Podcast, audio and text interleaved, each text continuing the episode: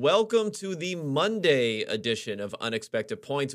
Ben Brown is back. We are going to review all of the divisional round action, four great games to go over, plus some insights on what to expect in the championship games, and maybe some contrarian takes for you.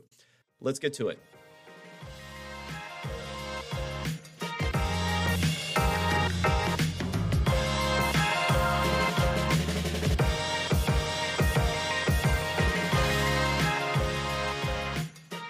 Alrighty, everyone, we are back.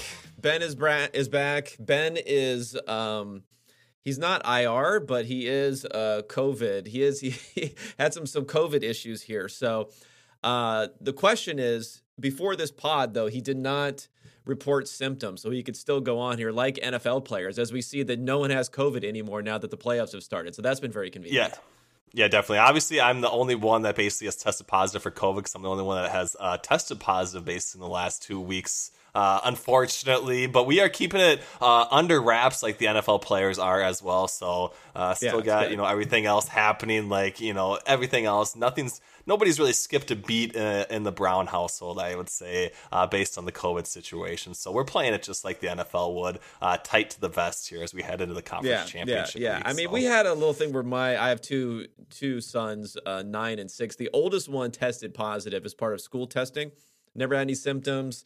Uh, none of us ever tested positive on rapid tests. None of us had symptoms, but we're around this dude constantly. So I don't know. who, who knows what happened here? But we are marching on. And, you know, n- not to get too, too much into the COVID situation, but a lot, a lot of complaining going on out there about the fact that these guys are playing and we have uh, Mahomes vis-a-vis Allen with full rosters out there. So maybe the NFL uh, did the right thing here. Right. Okay, so let's review the four games here, four close games. I'm going to be a little bit of a hater here on some of the games that I think we're getting hyped up a little too much because they had last second field goals. It kind of reminded me a bit of like how the tournament is so, excuse me, how the tournament is so good COVID. for uh, college basketball. March yeah, Madness, like, basically. yeah, people love March Madness, right? So, uh, yeah, it's like March Madness where you have a game where 98% of it is pretty garbage play, but then there's a last second shot that ends up mattering. Like some of that was true of these NFL matchups, but we'll get into the exact thing here. So, do we want to start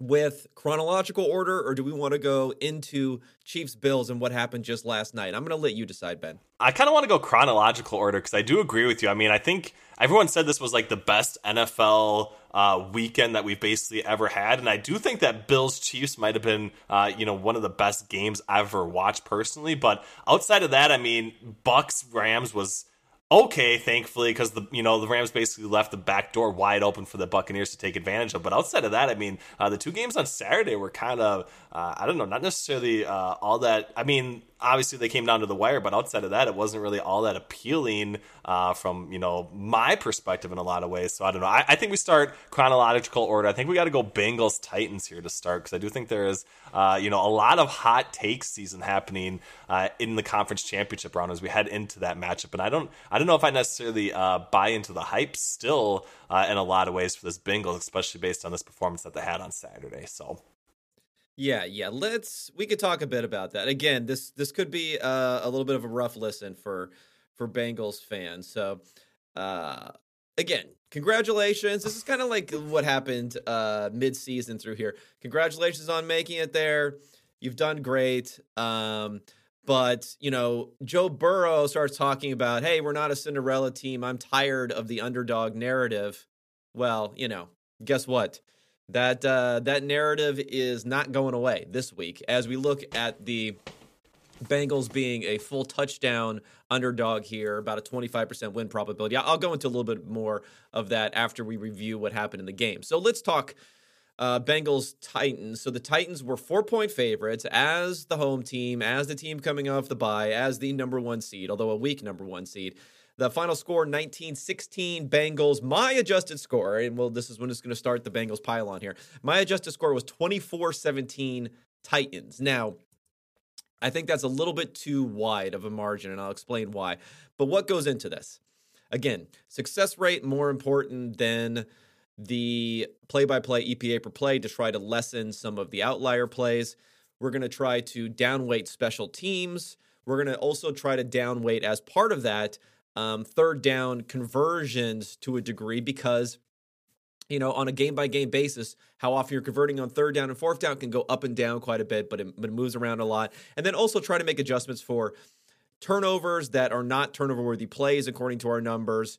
Um, and vice versa. If you have a lot of turnover worthy plays that don't end up being turnovers, that gets thrown in there. I mean, there are other adjustments, but that's the main, main factor there. So up front, Titans, did this feel like the Titans were a better team to you in this game, or do my numbers seem completely Off? I mean, I don't necessarily think they were like a clear better team. I do think they probably had uh, a much better case of actually winning this game than what uh, the Bengals did in a lot of ways. But, you know, obviously the turnovers with Ryan Tannehill played a significant role. I do think there were some, you know, desire to consistently pound Derrick Henry uh, into the front of the line of scrimmage as well. Obviously, uh, you know, I thought uh, AJ Brown and Julio Jones uh, were going to be somewhat effective. I do think that they actually were. So uh, if they would have stuck with that particular game plan, uh, I don't think there's any reason why they should have lost here. But I don't know. At least from my perspective, the Bengals this was this was a really concerning performance. I would say that if they play like they did here on Saturday against the Kansas City Chiefs this next Sunday in the conference championship round, they're going to lose by 40 points. Right? This was one of Joe Burrow's, not necessarily his worst uh, passing performance, but uh, I mean, it was all yards after the catch, right? I think he had really, what was it, like 33%. Uh, 32% of his yards came through the air. Uh, it was a lot of Ja'Marr Chase basically behind the line of scrimmage in a lot of situations. They had eight explosive pass plays, zero uh, deep pass attempts, so uh, nothing downfield, right? I do think it was uh, kind of unsustainable in a lot of ways. And then, of course, uh, what everyone is basically going to be talking about here, uh, the nine sacks, right? And I do think, you know, people want to say, oh, you know, Joe Burrow exceeded despite these nine sack sort of situations. But that's kind of been uh, the one main knock on him all season, right? It's been the fact that he consistently Yeah. takes these sacks under pressure. Obviously, not all of them were his fault, but uh, there are obviously certain scenarios where uh, he definitely is the reason and the cause uh, of these sacks happening so much. And I do think that there's a lot of negative uh, taken away from this game. So the fact that people are, you know, heavily buying into the Bengals as, uh, you know, this team that can potentially win in Kansas City, I'm just not seeing it right now, unfortunately. So Yeah, yeah. I mean, they've had they, they've had a pretty good run Right. here as far as if you're gonna if you're gonna rank order the team by a power ranking type of metric coming into the playoffs. Maybe the Steelers would have been the worst, but then the Raiders probably would have been next, and then Tennessee and Cincinnati would have been similarly worse than the other AFC teams that that, that were going to play in this. The Patriots would have been higher, and of course the Bills and the Chiefs would have been would have been higher. So they've had the the best possible seeding and bracket type of run that you can get here. In both of these games, I've had the adjusted score about equal against the Raiders and le- now leaning towards Tennessee. And maybe just to explore that a little bit further, just to give some some context to people. Again, success rate's a big thing here.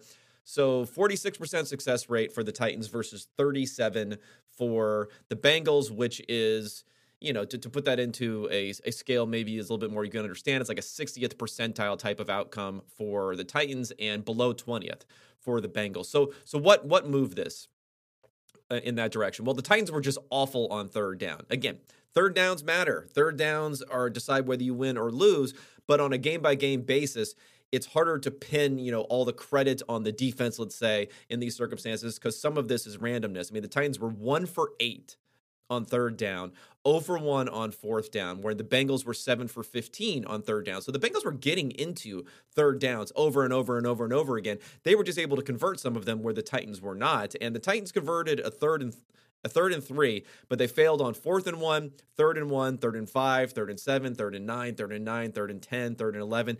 They could they just needed, you know, one of those to kind of get over the hump, but they couldn't get anything going in that direction. And you know, that's gonna turn around in most right, cases. right, definitely. I mean, obviously, it's you know unsustainable uh, to consistently get off the field on third down like that. I do think we saw a little bit of that play out uh, on the other side. Conversely, with you know that Bills Chiefs game, but uh, I agree with you. I mean, obviously, uh, the turnovers are significant thing, but outside of that, third down efficiency, and that's really the only thing uh, separating these two teams. Basically, only three points, right? So, uh, and there was and there was Yeah, still a yeah, number yeah. of ways uh, for the Bengals to still lose, even given all of the ways that uh, the game basically broke correctly for them in so many ways. So I don't know. I mean, obviously it's been this nice Cinderella run for them, but uh, maybe I'm just a hater. Maybe that maybe you're bringing that out of me uh, as much as possible. But I just don't see I yeah, just I don't see. Yeah, I, I just don't see this one uh, ending well for the Bengals on Sunday, unfortunately. And I think mainly uh, they played at their ceiling in Week 17 against the Kansas City Chiefs. Obviously, got a couple breaks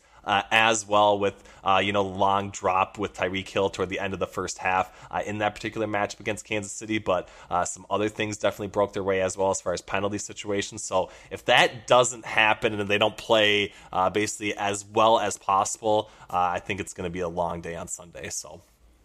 Yeah, yeah, and the, the one thing I say the biggest factor we're talking about, we look this really from a numbers type of perspective that ends up getting overlooked, and it's overlooked in a lot of things. In fact, I just replied to uh, fellow PFFer uh, Mike Renner when he was putting up fourth quarter stats for Joe Burrow in these playoff games and against the Chiefs. Well, conveniently left out of those fourth quarter stats right. are sacks. so you mentioned the nine sacks that Burrow took there. The, in those fourth quarters, there were four sacks for 40 something yards, including killing multiple drives on, on third down. So sacks matter. If you look at the expected points lost for Burrow in his nine sacks in this game versus Tannehill's three interceptions, and these were costly interceptions for Tannehill. I mean, we're talking about first and 10 interceptions, others that could have been conversions.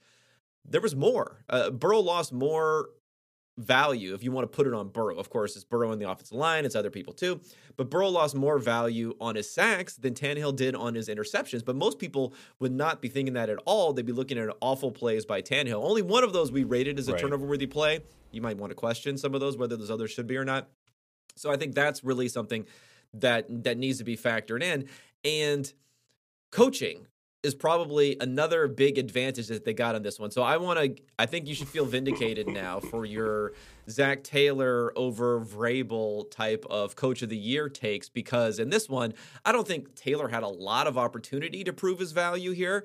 Um, as far as making the right fourth down calls, they only lost less than half a percent of win probability according to my numbers on fourth down calls. But Vrabel lost a whopping seven percent, including a fourth and four, 16 yards away from the end zone, down by 10 in the end of the third quarter. He kicks the field goal there. That was over three win probability just right there in that one call. So not a great game for Vrabel because there were other fourth downs also obviously that that ended up getting that all the way up to seven percent loss. Yeah, definitely. There was this idea of like Mike Vrabel kind of being this quasi sharp, uh, you know, coaching guy at least from a fourth down decision making perspective, and maybe you know maybe some in game management things as well. And I do think that that uh, definitely is put to rest here uh, based on the fact that there was just you know it seems like he is obviously overly aggressive in certain spots where they definitely think that they they are going to be playing from behind. But I also think he gets way too conservative uh, in these particular matchups when they are favored, when they are expected to win, uh, especially at home. So I don't know. I don't think he should be flipping uh, to both extremes based on uh, who they're playing in a lot of ways, because obviously this is going to be the end result, right? If you do get too conservative, even at home as a, as a decent size uh, favorite. Uh, you're still apt to lose to a good playoff team if you're not capable of actually, you know, putting some of those field goal drives, turning those into actual touchdowns by being more aggressive on fourth down decision making. So, yeah, yeah. I mean, I, I, think that that call in particular, the fourth and four, 16 yards away from the end zone, I could understand how people say, well, you're down by 10, you get the field goal, and now you're within one score. But again, it's playing in, with this mentality of a the other team's right, you know, guaranteed stop, basically, right? I mean, that's just Right, yeah. And, and they're starting right. with the ball. So they're going to have, on average, more possessions than you're going to have going forward. A, that's, and B, it's this overtime type of mentality also where, yeah, if you get the field goal, you could get a touchdown. But even in the best case scenario there, when you play things out, yeah, you could win, but you're, you're introducing many more um, scenarios, many more permutations on what's going to happen where you're going to overtime as opposed to being able to win in regulation. If you're going to leave that full touchdown that you need, you score the touchdown there. Yeah, you still need another another score in that circumstance. You still need a field goal, but you could get another touchdown right. and then win the game in that circumstance too. So it's those two things that are being skewed there. I think people look too often at a full quarter is left in this game so therefore, we're not in some sort of desperation mode. But the reality is, when you start looking at win probabilities and things like that, you're getting very, very close to desperation mode, being down by a full touchdown and not having the ball with even a full quarter to go. It, it's much closer to that to that measure than you think. Yeah, definitely. I mean, it's, it's, it's exactly what you know how the math plays out in a lot of spots, and it is uh, you know no there's no guarantee of getting uh, that that stop that everyone just thinks is as easy as possible, right? And then and then even if you get that, uh, it's still looking like almost a 50-50 coin flip at best. Uh, once you get into the play, uh, once you get into the overtime uh, spot, if you do actually come through and actually get that touchdown in the second and the second drive. So yeah, it's it's it's just you see, and we continue to see it every single week, right? That's the thing that continues to baffle my mind is the fact that uh, continuously now, even when people are harping on it constantly, uh, the coaches are continuing to kind of make these conservative options uh, like the standard basically for how we're seeing some of these in-game decision making and it is it is frustrating because we continuously rehash it but uh, apparently we have to because maybe we're the only ones listening i'm not quite sure so well, not not, not the, the, only ones, ones but some the some only the, few, the only non-decision makers. We, we, we, did, we didn't get. Yeah, we, we didn't get some of those guys. Luckily for these coaches, having you know Patrick Mahomes is or having uh, Joe Burrow or having one of these guys is sometimes more valuable, a little slightly more valuable than a, than a few like fourth down so. decisions. I mean, the one last thing to mention here, and it's not the biggest factor. We can't really fault the Titans for wanting Derrick Henry to come back and to to give him the ball, but you know, 20 carries for Henry. Uh, very negative as far as his efficiency and EPA per play, 3.1 yards per carry. Um, D'Onta Foreman had a few big plays, but he only had four carries to Henry's 20. So they really leaned on Henry here. I don't know if the foot was bothering or not. I know it's a very difficult injury to come back from that that soon. Uh, somewhat luck and fortuitous that Foreman broke off some big runs, but you know he had 16 and a half yards per carry versus three yards per carry. So maybe they could have leaned a little bit more in that direction, but I think that's probably more bad luck than anything else. Okay, so let's let's we can look ahead slightly on this one. Only in terms of the Bengals, as I mentioned earlier, they're about a 25% win probability. And again, that's a big underdog. So if you look at what the uh, Eagles were going into Tampa Bay, their win probability based upon the um, based upon the money line going into that game was somewhat similar. I mean, you could say that the Bengals are between 25 and 28, depending upon how you want to think the juice goes there, whereas the Eagles were maybe between 22 and 25. So, not that far off from each other. So, that's a big, big underdog, but it still means you win one out of four times, which right. happens, right? We're talking about if you had a coin flip saying, I'm going to flip, uh, you know, if you flip it uh, right a couple of times in a row, that's basically all you need to get that sort of win probability. Not that hard to do. So, very realistic chance they win. At the same time, this is a significant underdog for two teams that we're saying are the best two teams in the AFC theoretically going into the yeah AFC definitely. I mean, we've seen the line basically moved out a little bit. I do think it was that you know six on the look ahead out to seven basically opened at six and a half basically after that match against Kansas City. So so could that be an overreaction? Could that be an overreaction to the Chiefs Bills dramatic. Uh, you know, you give Patrick Mahomes 13 seconds and he scores. Yeah, I mean, I think so. I honestly think the more extreme uh, direction for this particular mar- or particular game is the total, right? I think that was at like 49 and a half. That moved out four points up to 53 and a half. Uh, the the the the Bengals still play at one of the slowest paces in the NFL. Obviously, weren't very effective uh, passing the football either. So I do think if you're leaning in any direction, I'd probably be leaning toward the under 53.5 now uh, is the spot that I would definitely definitely be uh, locking in early on in the week because yeah. I don't know. I just don't. I, I I have a difficult time seeing the Bengals keep pace, but uh, the Chiefs weren't you know necessarily uh, all that all that impressive, at least from you know chunk plays in the passing game uh, outside of the two minute warning, basically against the Buffalo Bills either. So yeah. I don't know. I think this. I think it's going to be an under game here. We'll see how that actually plays out. Yeah, but. you know, I, I like that under call, and I think you're also locking in at this point. You're locking in the potential for some sort of adverse weather outcome that right. you may not be able to to predict at this point in right. time too. So, okay, let, let, before we go on to the late game, the Niners and the Packers, the late game on Saturday. First, I want to let you know you can get 25% off any subscription. Use promo code unexpected. You get all of PFF's locked article content, betting dashboards, Green Line, which is up 27 units so far this season, the play, player prop tool, which harnesses the shares and projections, fantasy projections that we have um, for the player prop uh, advantages that you can see there.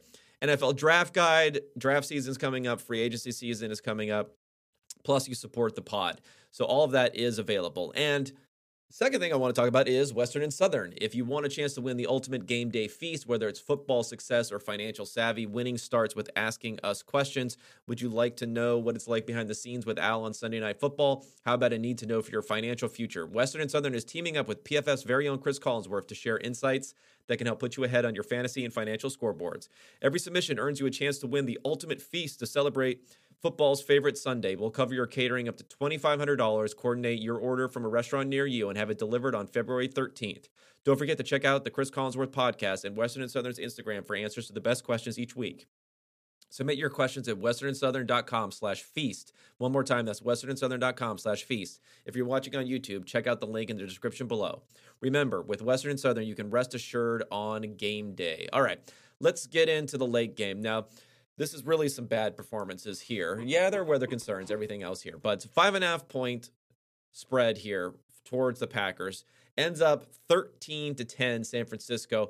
My adjusted number. So for the second game in a row, the loser has the better adjusted score, 15-12. So not exactly a shootout by the adjusted score numbers, but this was a disaster obviously on special teams for the Packers. They had the the the, the punt block touchdown, the blocked field goal, and then the other thing that's huge in these numbers is the Marcedes Lewis fumble, which was on first and 10, which is a really, really bad time to have a fumble, which was about a six point EPA loss uh, near midfield on that first and 10 play. So all of those wrapped into one really swings it towards the Packers. Should have won this game, despite the fact that neither quarterback or offense was good in this game at all. Right, not not whatsoever. Obviously, there was some you know weather concerns or weather impact, basically, especially in the second half of this matchup. But uh, this was you know football guys' wet dream, basically. Right, quarterbacks didn't necessarily matter whatsoever. Defense, special teams, all these sorts of things. Maybe that's the reason why uh, everyone thought of the game. Yeah, maybe all everyone. maybe game, maybe that's why everyone thought the football weekend was so good because we got the football guys' dream we got the analytics guys dream on Sunday night. Maybe that's the reason why. But yeah, I mean,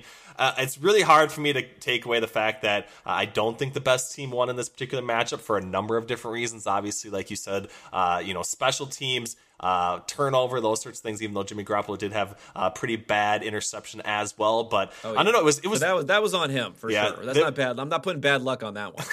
it was this was it was weird to me how uh, like efficient and good uh, the Packers offense looked on that opening drive, scoring a touchdown, oh, yeah. and then basically like you know fell apart at the end. Obviously, you know defensively, uh, the 49ers made some tweaks and things didn't necessarily allow uh, you know some free free free uh, free releases basically by the wide receivers after that particular possession. But uh, it was obviously a pretty dramatic shift in their defensive scheme, which obviously helped quite a bit that's you know maybe encouraging to see but uh, i just don't see uh, this 49ers team really putting up a fight against uh, the los angeles rams here next weekend either. I don't know. It's, oh it's, we're already we're already, we're already getting already, into that. You gotta okay, first things first. Yeah let them in let them in. Sorry, let's review yeah. here before we start burying right all buried every the team. fan bases all the fan bases of the winning teams here. So yeah so uh, uh, again you mentioned they marched down the field extremely easily on that first drive scored the touchdown but yet we look at these overall numbers in this game 35% success rate, which is a eh, 10th percentile type of outcome. Uh, basically the same 35% in, in run success and 35% in dropback success. And this is Aaron Rodgers. They leaned on Aaron Rodgers much more. He had a 63% uh, pass rate versus 44% for the 49ers. So they leaned on him, on him much more and was actually slightly over expectation, even without the weather being factored into there. But Rodgers was not able to do anything, and this includes his pressure rate was decent at 40%, but there wasn't a lot of fast pressure there. The blitzes were really down. So it was one of those things where we got a little bit of old Rodgers where it looked like he did not trust what he was seeing. He was not necessarily going through the progressions in the same sort of way. There's a lot of clutching, there's a lot of moving around, there's a lot of waiting to see what was going to happen. And the 49ers just sat back and were able to contain what they were doing offensively. So after the game, there was an argument, and they're showing that Davante Adams' throw into double coverage got played ad nauseum because Allen Lazard was coming open over the middle on their last drive. Um, as if that was some typified type of play that showed why Rodgers is having success. I mean, I think it's kind of the opposite. I think it's like Rodgers gets into these modes where he doesn't trust what he's seeing, but when he doesn't trust what he's seeing, he doesn't normally throw it up into double coverage, which you can see from his his numbers. I mean, his four interceptions during the year. He had no interception since week 10, I think. He barely had any turnover plays since week 10. Uh, he doesn't turn the ball over that much, but normally what he does is he just gets, gets conservative and doesn't want to have a turnover and that's what was playing out for most of the game up until that point. I think that was the problem with Rodgers is he looked on the other side of the ball he said these guys can't move it at all. I'm going to be very very conservative, but in the end it comes back to bite you because one unexpected unexpected thing happens in a close game like that like that punt block and all of a sudden you're losing a game that you should have definitely won in this in this circumstance. Yeah, definitely. He didn't take into account the calculation that uh, maybe somebody outside of Jimmy Garoppolo could potentially score in that match. Obviously, it was you know the 49ers punt block, but uh, yeah, I do think you know going back to it, I think the weather as well obviously adds this element for underdogs specifically, I know everyone wanted to talk about the trends kind of heading into this matchup. You know, Green Bay Packers, Aaron Rodgers' performance in cold weather games, Jimmy Garoppolo's performance in those cold weather games as well. But the only thing that weather really does is it compresses or heightens the variance that happens in these matchups. And I do think that that variance uh, and introducing that uh, to a greater extent definitely plays into the underdog mentality and does play into the underdog's role a lot more, kind of tightens up a lot of these games. And I think that's kind of the main takeaway uh, from me. I do think, you know, probably seven out of 10 times you play this game, even in that particular environment, Packers emerge victorious. Maybe if it's even, you know, four fifths, something like that. But uh, this the one game happened, uh, and, you know, the 49ers obviously moving on because of it. Unfortunately, you know, Aaron Rodgers has to look around, uh, has to watch this game on Sunday night and I do think that you know maybe he's seen that uh, the ship has finally sailed, uh, especially in Green Bay, but maybe on his NFL career uh, as a whole in general. So we'll see what happens. You're him. burying Aaron Rodgers, burying everybody, burying everybody. just like take just like a flamethrower to the entire NFL. Okay, let's. I want to talk Jimmy for a second okay. here, since we're you, know, you can talk Jimmy. You can talk Jimmy. I'll talk Jimmy. Okay, number one, Jimmy was bad, right? So his his numbers were bad, and this was one of the few circumstances. And normally, what ends up being the case um, is that his grading is much worse than his EPA per play. In this case, if you look, if you plotted him out against a trend line here with a 63 grade versus a negative, basically third of a point per play in EPA he was worse in EPA than he was in grading. And in the first game, it was basically on on the trend line there. So I do think it's a little bit weird that I saw some commentary during this game that you know, this shows you why EPA per play is a bad stat because look at how bad Jimmy Garoppolo is. I mean, it's, it's kind of a weird time to bring that up you should be doing that in games where you think he's not playing well, but he has a really good EPA right. per play. I mean, EPA per play says he stunk in this game. In fact, EPA per play says he was probably worse than he actually was because he was under so much pressure at a 50% pressure rate. That pocket was getting pushed into his lap constantly during that game. He had drops from his receivers multiple times early on in the game. So if anything, EPA was underrating him. So you know, I, am I'm, I'm going to say here this is a bad game for Jimmy Garoppolo. There's no other way about it. If you want to say Jimmy Garoppolo, you should ignore all of his stats that he's had throughout his entire career that say he's good because he had these two bad games. Well, fine. If you if you want to do that, go ahead and do that. But the stats say he was bad too. So let's wait for Garoppolo to have a game where you think he wasn't good and his stats look much better than what you think. Then you can start to complain about stat-based analysis on Jimmy Garoppolo. This was not was the kind of the wrong place to be doing it. They're going to need him to play better oh, yeah. going forward. And if you look at the numbers in what will be a quasi not home game, but at least a neutral field type of game.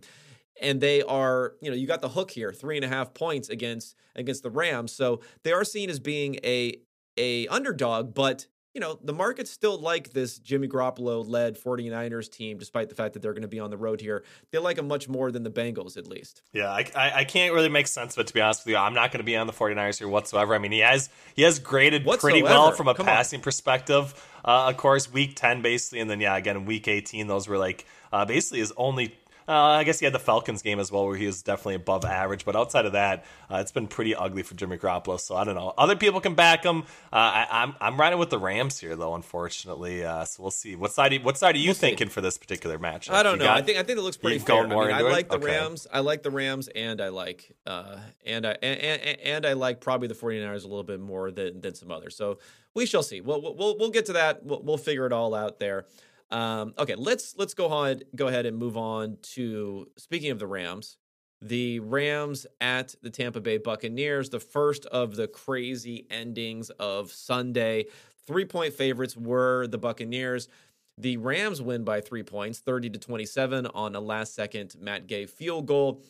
And my adjusted numbers, I, I don't know. I might have to throw out some of this because I downweight low win probability situations near the end of the game. So that's like the entire Bucks comeback. Right. Basically, it's like I'm excluding that from my numbers because I had it being more like 38 points for the Rams and then closer to 20 for the Bucks. So just a huge, huge difference here.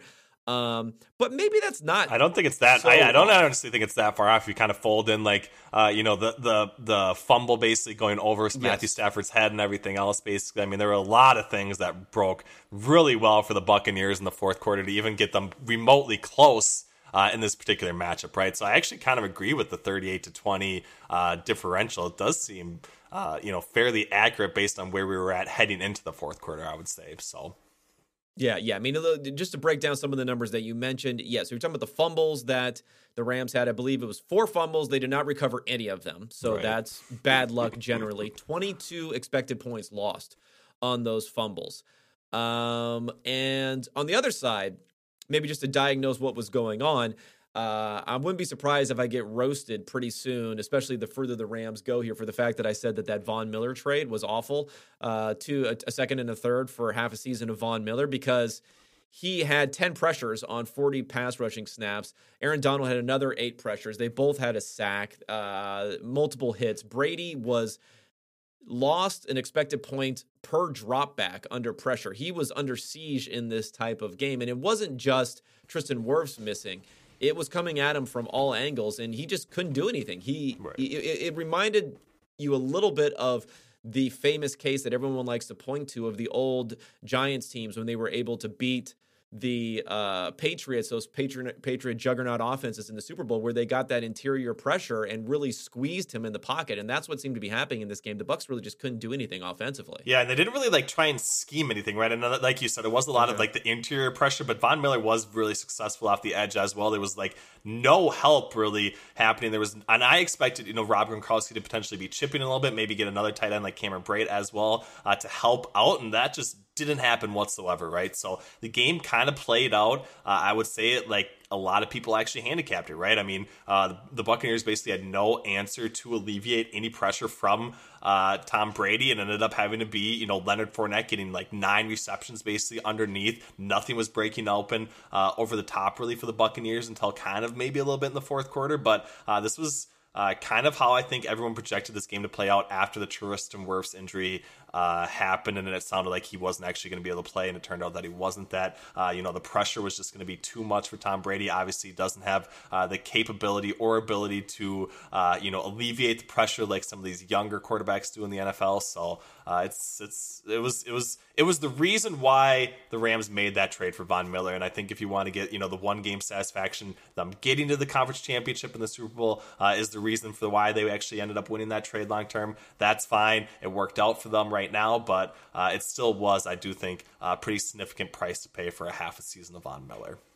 Yeah, yeah, yeah. But we can we can rehash all of that stuff now. Again, it's not like paying for Von Miller makes your team better. I'm not arguing right. you get worse right. with Von right. Miller than you do. It's just what what you end up paying for him. What I thought was interesting is that with the focus on Tristan Wirfs, there wasn't that much focus on Andrew Whitworth, and maybe that's that was the correct analysis there. Right. Maybe Whitworth, who is a quality player and grades well for us. I do think there is something about this Rams scheme that helps the offensive linemen, um, especially a 40 year old offensive lineman there. Because if you look at the pressure rate, Stafford did have decent pressure rate. It was at the 38% pressure rate, but the fast pressures I tracked that come in 2.5 seconds or less was only 12% versus 26% uh, for when Tom Brady was under pressure. And the blitz rate for the Bucks was 40%. So he was bringing pressure. Todd Bowles was bringing pressure against Matthew Stafford. They were just not able to get there quickly. So when they did get there, Stafford was for the most part was able to get rid of the ball. I think he only took one sack in this game or maybe it was two, but he only took 3 EPA in sacks. So, uh, 3 EPA lost in sacks. So not too bad of a measure there. What yeah. I want to ask you is what do you think about the game plan as far as McVay was getting some shit at the end about conservatism. You know, they ran it back to back times on first and second down the last two drives of the game. They ended up having to punt, and then Akers fumbled it. Akers only picked up, I think, a combined uh, like eight yards on those four rushing attempts there near the end of the game. Um, do you think they should have passed more? Because they did have a 60% pass rate in this game despite being up so much. They were 6% over expectation, but their running success was awful. 19, 20% success rate running the ball, and they were 60%. They were passing the ball all over the gym.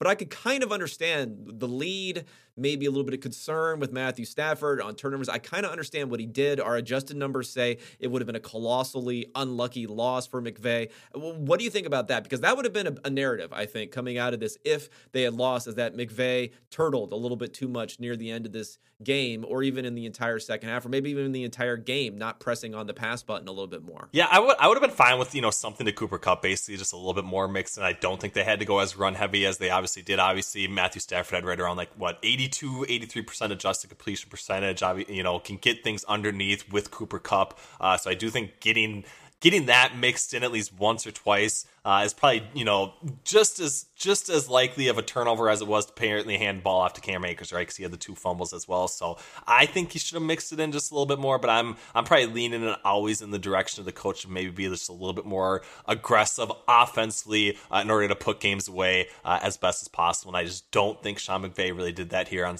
on Sunday. So I can knock him a little bit for it. Obviously, uh, things worked out in the end, but you don't really want to have have to have that uh, you know field goal drive at the end of the game in order to win it when you're up basically what 27 to 3 uh, yeah. going into the third quarter so i don't know i do think uh, going back to maybe the pressure thing a little bit i do think you know cooper kupp obviously played pretty pretty big role in helping uh, matthew stafford kind of alleviate some of those pressure situations and then conversely you know tom brady didn't have chris godwin i think that's shown shined through quite a bit that they just didn't have anybody who could separate quickly uh, in, at any at any stage on the field uh, in order to kind of help Tom Brady out, out outside of like you know Leonard Fournette coming out of the backfield. So I think that was kind of the differentiator in the game. But yeah, I'm not I'm not knocking.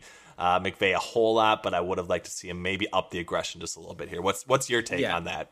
Yeah, I mean, I, I, can't knock him. I mean, even even if that would have been the case, it's like if you win a game where everything that could go wrong, almost, almost right, everything right. that could go wrong, to get it to a tie game did go wrong. It's not just the fumbles; it's the you know, very quick touchdown to, to Mike Evans over the top of Jalen Ramsey. Like, just how often are you going to give up something like that so quickly?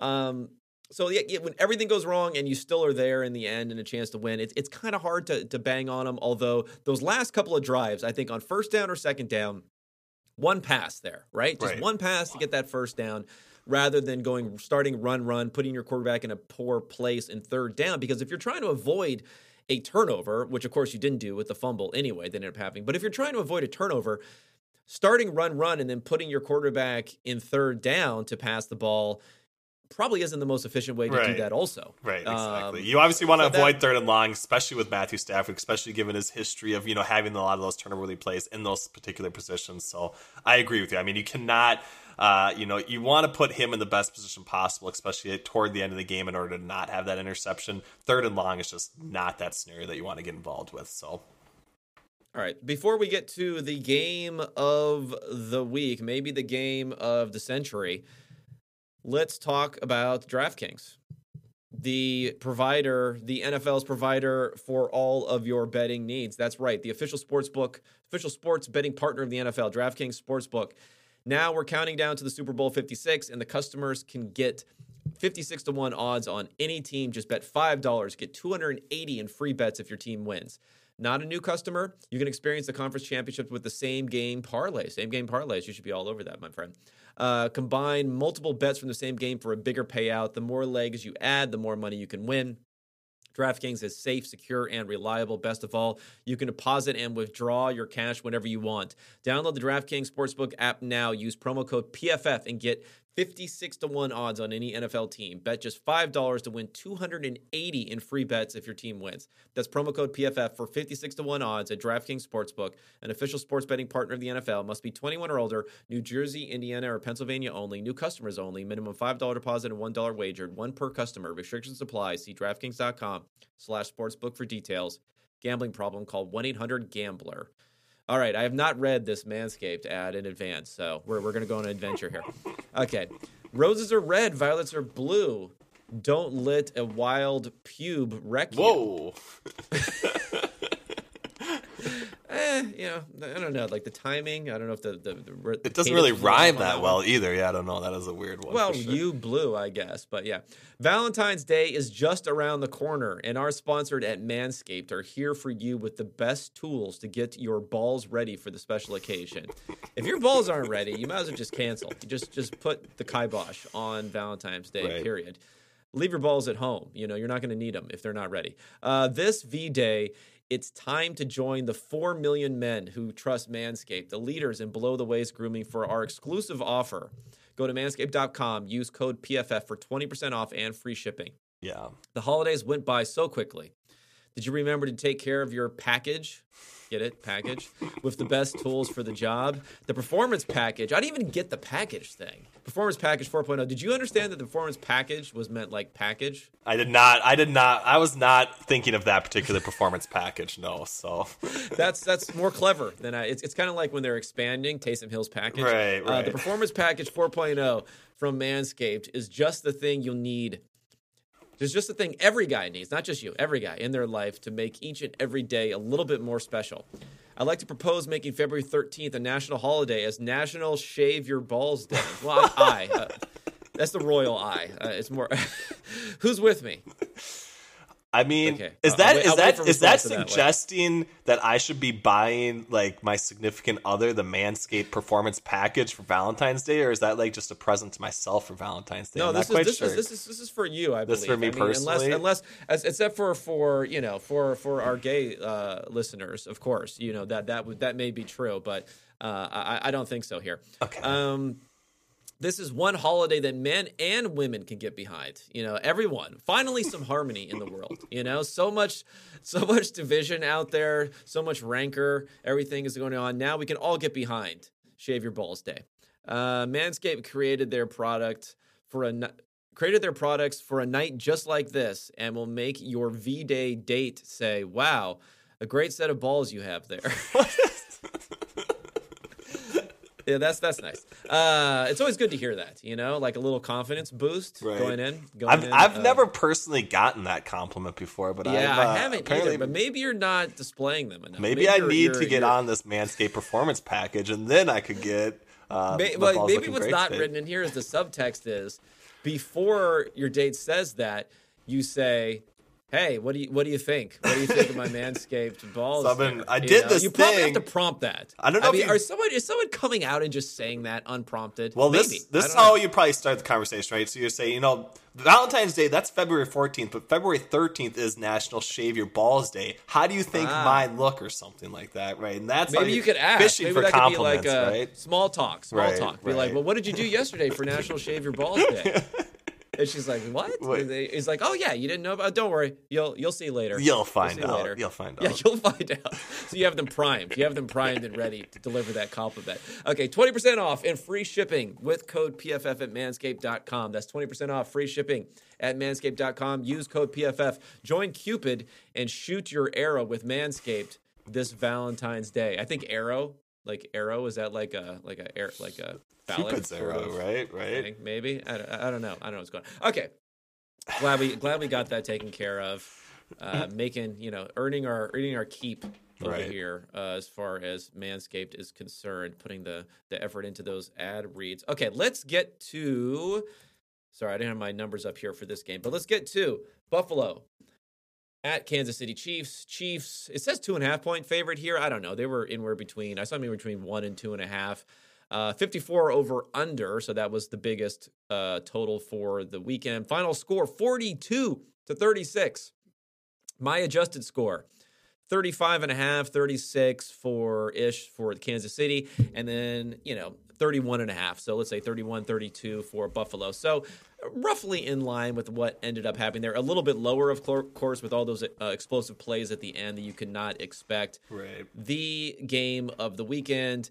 Kansas City leaned into the passing attack here, 72% passing rate, which is 14% over expectation. I'm surprised the Bills are actually a little bit low here, but I guess Josh Allen and Devin Singletary were being pretty productive on the ground. They were actually better, the Bills, on a per play basis as far as their efficiency, had a little bit worse uh, success rate here. Where do you want to start with this one? Do we want to go close to the end? Do we want to bask in the glory of just how this game went here? Do we want to start nitpicking coaching decisions right off of the bat? Uh, I'm going to let you take it where you want to go, and then I'll jump. I mean, I would say the on-field product for what the for what the players actually put forth was just like second to none, right? I mean, obviously you can nitpick a little bit. Uh, you know, Sean McDermott specifically, some of those fourth down decisions. I did say on the PFF Watchthon, uh, he basically punted the game away, uh, and that turned out maybe not necessarily to be correct at the time, but uh, overall uh, they did end up losing the game. Obviously, some of it comes down to the coin flip situation. But yeah, I uh, I I, I want to hear your thoughts, I guess, on do you think uh, the Bills basically lost this game because of Sean McDermott's decisions, or how do you actually see how, where where would you assign uh, the pie chart of blame? Because it's really hard to give it to anybody, uh, at least that played on the field, from my perspective. Yeah, yeah, it's it's. I, I think that's a that's a fair case. I mean, it's hard to because I think I think we're a little bit focused, too focused, maybe on a couple of decisions later, which were troubling. But then let's remember that first drive of the game, the Bills went for it on fourth and two near midfield, where I think very few teams do that. They may have been even on their own 48. I forget where they were exactly, but they get the ball first, zero zero. They're not down. They're not in any sort of desperation mode. They go for it for fourth and two in midfield. They get it all the way down. They go for it on the goal line, where I think officially it was a fourth and one, but it was more like a fourth and maybe one and a half. Yeah and they score that time. So let's give them credit there, right? Let, us give them credit for, for what they did on that one. But you, you're going to give credit, you got to take a little credit away, and that is the the two decisions by McDermott, which were a fourth and four punt from their own 49 yard line. It was a net 37 yards there. And then they had a fourth and one punt later from their own 34 yard line. Both times the Chiefs scored a touchdown on the ensuing right. drive. They only got 27 net yards because of a run back, a 15 yard run back for the Chiefs on that one. Those were killer, killer, killer.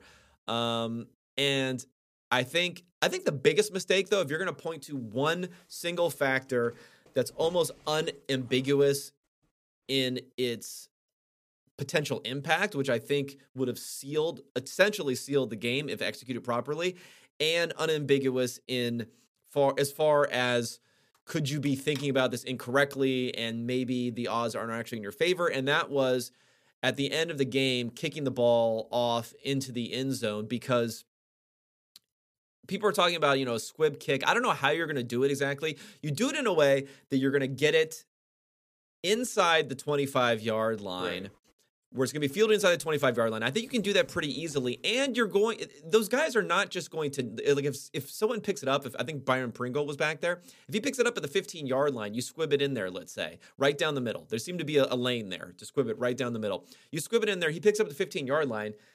Like, he could take a knee immediately and you you still lose a second. You still right. lose a second on that if he takes a knee, and you're 10 yards further away. Right. So it's almost like that. That's your scenario. Or he could start running it. Now, your concern is he runs it in all the way for a touchdown. But I think losing yardage or seconds on a in a scenario where literally everything has to go perfectly right for them to get a field goal, even shifting the burden very, very slightly by two seconds could have won you that game. Right. Yeah, definitely. And I do think, you know, obviously the squib kick was significant factor the fact that they didn't do the squib kick right. And I, I am not a professional NFL kicker. I don't think it's that hard to at least squib something uh, to at least get it in that general vicinity, right? Like it doesn't have to be absolutely perfect. Even if it's you know drop stops the 25 yard line or something, uh, you're not really losing a whole lot from there. Maybe they get maybe they bring the ball out to the 40 and get a pretty decent return, but they still yeah, have or, to or make pooch it up, right? Just but you're it up, they're right? still like, wasting. As long as you're inside the 25 right. yard line, as long as you're not in the end zone and inside the 25 yard line you get some incremental benefit, right. even if they fair catch it, right. and they and, and they say they're not going to take it out. There's some incremental benefit there at, at, least, right? And then they compounded that, or I would say, by also like playing like a really weak prevent defense on the very next yeah. play, right, and giving them basically 19 yards to to Tyreek Hill without even really needing to take any much that much time off the clock, right? That was the that, those are the two confounding issues, and then of course they did hit the you know the deep seam to Travis Kelce to even get in field goal range, but uh, I think it was the two plays based before this, the non squib kick, uh, and then the really weird prevent defense that I didn't think necessarily had to happen. I do think you got at least force something. Uh, obviously, you can play like ten yards off the line of scrimmage, but they were like they were like thirty five yards back. It seemed like uh, when they initially started that first play of that particular drive. So uh, yeah, some some some poor decisions. Obviously, you know Leslie Frazier needs a little bit of uh, you know credit in the pie chart of blame, basically as well for kind of coming up with that call. I would say so.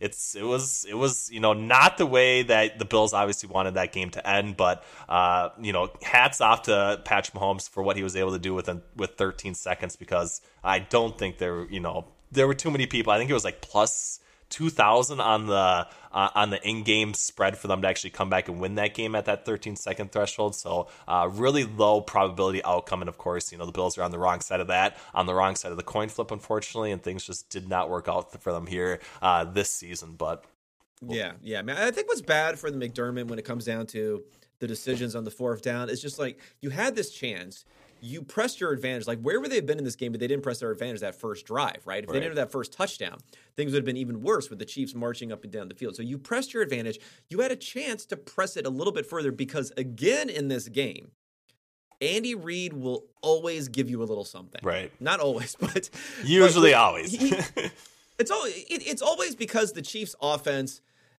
bends the rules of when you should go for it on fourth down also honestly right, or right. bends the percentages right, right. like it, because their conversion probability is so high and this is not just like some overestimation this is like proven data on what they do on third downs they're so good at converting the third downs and being able to convert there that when kansas city there's one play here fourth and five at the buffalo 46 yard line this was, let's see, fourth quarter, 13 minutes left to go. Kansas City was up by two points at that point, 23 to 21, and they punted the ball. Right. 38 yard net net punt there.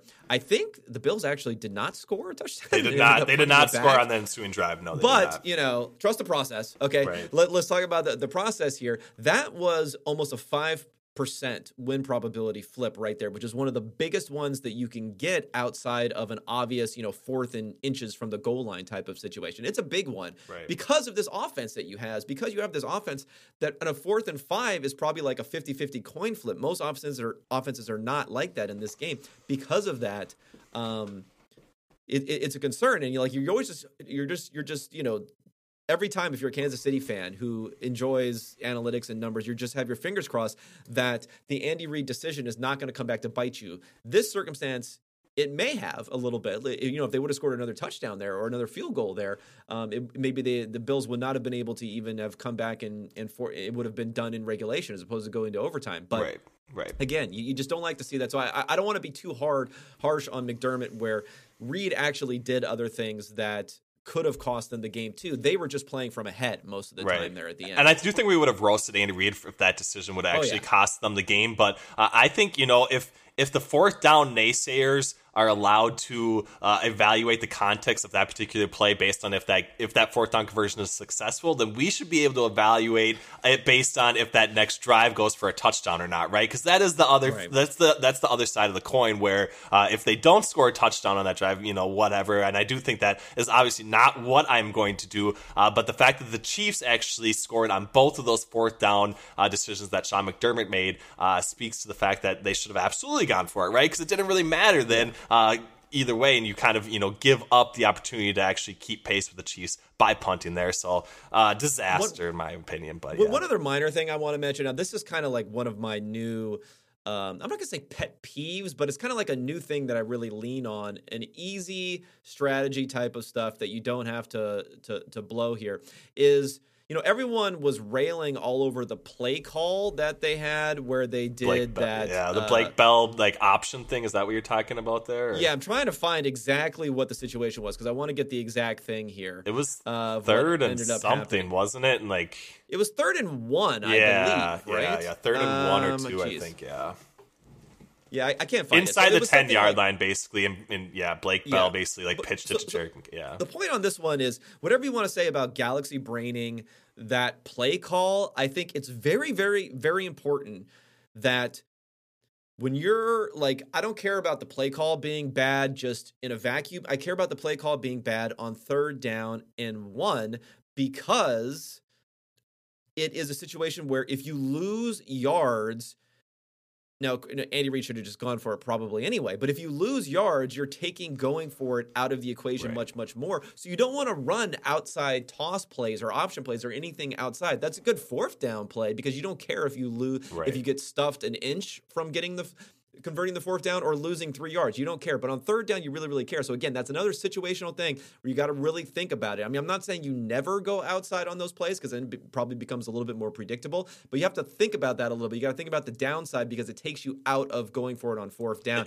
It's a little thing, but it's something I see a lot out there that people are making mistakes. Exactly, on. and I do think that coaches have like this short yardage play calling sheet, right, or whatever, but they don't have any distinguishing factor between whether they should run that on third down or fourth down. I do think that's probably like the next step in evaluating that because even you know even in like the third and maybe lo- longer right? Like third and five third and four. If you're setting yourself up successfully uh, you should be going for that on fourth down whether you pick up that third and five third and four no matter what right? And i do think that that understanding of leaning on the running game inside running game i know analytics does you know gets a bad rap for never wanting to run the football but those are the exact spots where you absolutely should be rushing the football uh, and that's the exact spots that are going to put you in the best position to convert on either third or fourth down down, especially if you have some of those plays uh, called and designed and you know ready to go in the right and correct situation. So I, yeah. I agree with you. I do I do love the fact that you kind of pointed that out because I it is 100% true as far as like what what specific play call you need given the down uh, and what your expectation is on the next down.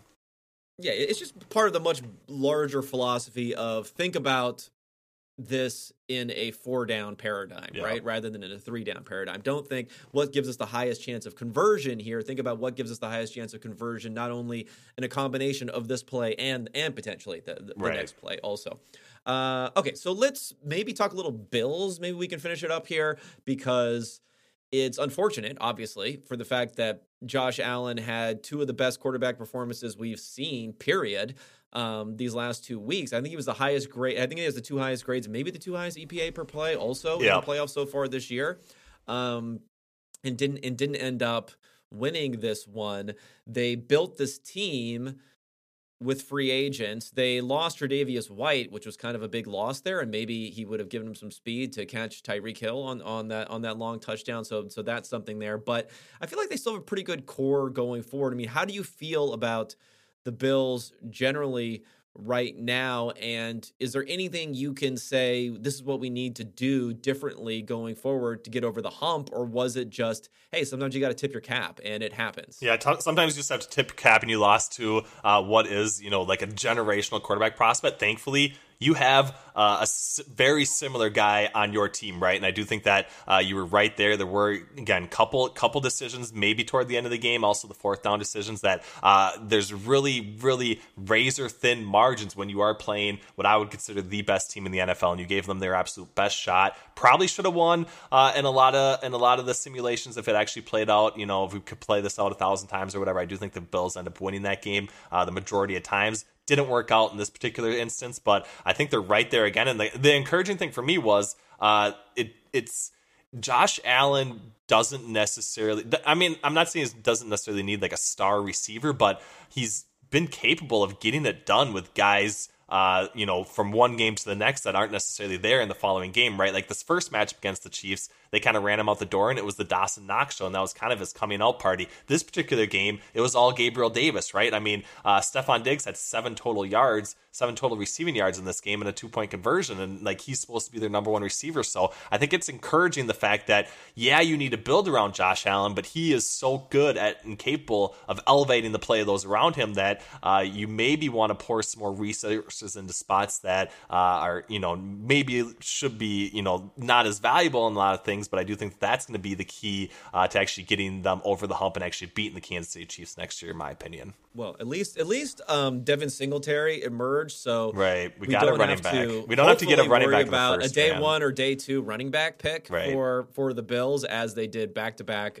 day two running back picks for Singletary and Moss before with limited draft capital. So we don't we don't have to worry about that.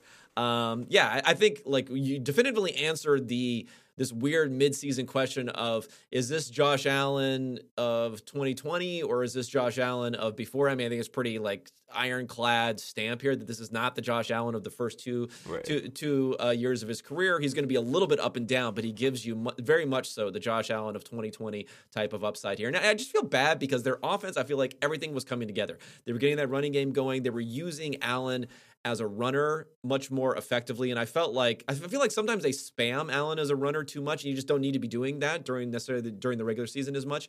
And so it was everything was coming together and you know, you just can't get over the hump. But if you think about this as like, it's almost like losing the Super Bowl right, in a way, right? Um, when, when, it was the best team out there. So uh, I think though they're they're not in an awful cap situation. I think Allen's contract, as far as quarterback contract, the big step ups are coming in future years, whereas they're going to happen a little bit sooner for uh, for Mahomes and and the Chiefs here.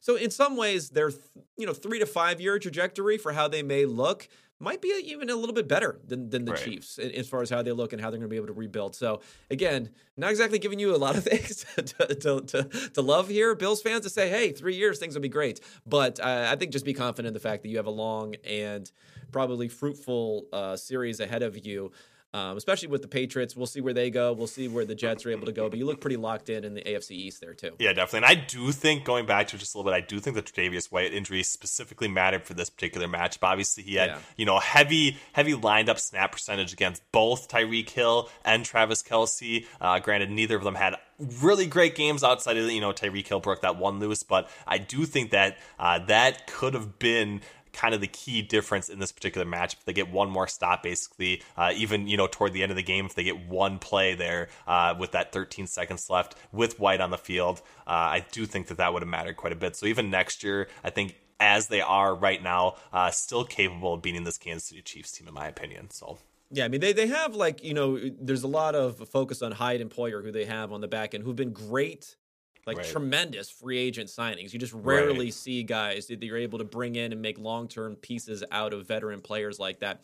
But that's probably the thing I would focus on is to say on the on the back end here, we're going to have to start bringing in some guys to make sure that those guys are aging out. Those guys are a little bit slower, right? They, they're not exactly they're great, great cover guys, but they're not they're not you know four four type of guys on the outside too, outside of White. So that's probably a good area I think for them to concentrate on probably in the offseason. And as you mentioned, on the other side, with Allen able to really pick his spots and not have to lock in on one receiver. You could say it's a little bit disappointing season for Stefon Diggs, but in a lot of ways, it's great that you can have that optionality to, to go to other players going forward. So good, good things for the Bills going forward. Obviously, great things for Kansas City now very much looking forward to next week when the Bengals win and we get roasted uh, constantly. Not happening. But Not happening. Any, anything you want to preview as far as content you're going to put out this week at the old PFF.com? Oh, I know you mentioned it really briefly. Some same game parlay content is going to be coming, of course, for the Ooh. conference championship round. I got to get back on, you know, the free agency draft grind. I know you do that uh, really well, uh, especially the free agency stuff. So I'm looking forward to some of the plus minus things that you put out uh, as well. Uh, but yeah, I got you know got some work behind the scenes to get in, and I gotta you know move on from this COVID situation. So it's gonna be uh, an interesting conference championship week, but uh, looking forward to it. Looking forward to all the gambling and the agency that we can get yeah, get yeah, out. We there, got we got so. four teams here. Four teams here looking forward. Twenty eight teams looking even further forward to right. free agency and draft, and we'll have plenty of content available for you on PFF. Again, promo code unexpected for those who are still tuning in at this point. Otherwise, I'll be talking to everyone later this week.